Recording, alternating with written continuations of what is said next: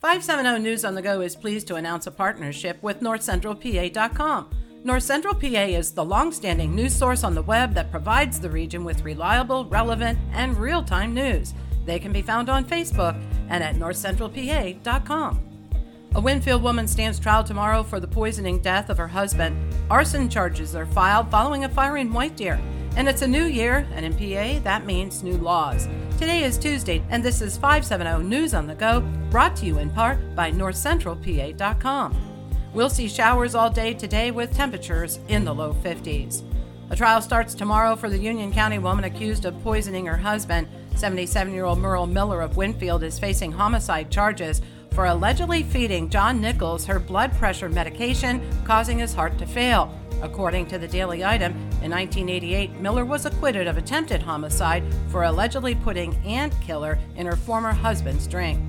35 year old Jamaro Wells of White Deer allegedly set fire to chairs and clothing on his neighbor's porch in the early morning hours of New Year's Day. The neighbor was able to get out of the home unharmed. Police identified Wells through interviews and video surveillance. The Montour County coroner has confirmed the shooting death of 49 year old Vicki Wetzel of Berwick in a Geisinger parking lot and the subsequent accident that claimed the life of her ex boyfriend are related. The Standard Journal reports 48 year old David Morgan of Mount Carmel had an apparent gunshot wound that occurred prior to his car crashing on Route 42, the same night that Wetzel was killed. An argument over music at the VFW in Avis leads to one man facing charges, another with a traumatic brain injury. Michael Smith of Avis allegedly shoved John Eck inside the club, causing Eck to fall to the floor and strike his head. Eck suffered a fractured skull and three brain bleeds and continues to recover. The Sun Gazette reports Smith was arraigned on numerous charges and is free on bail. Two Clinton County teens are facing charges for incidents that allegedly occurred at the Central Mountain High School.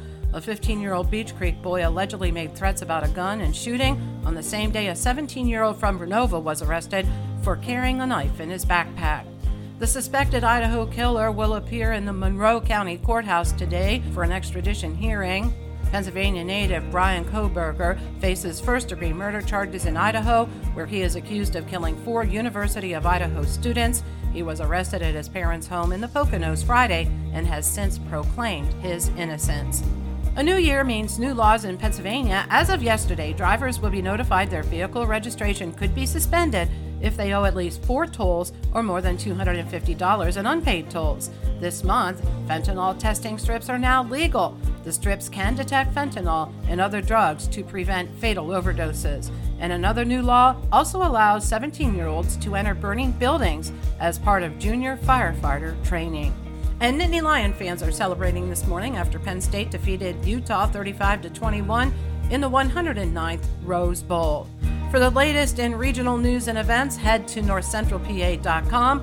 I'm Liz Brady, and you're up to date with 570 News on the Go.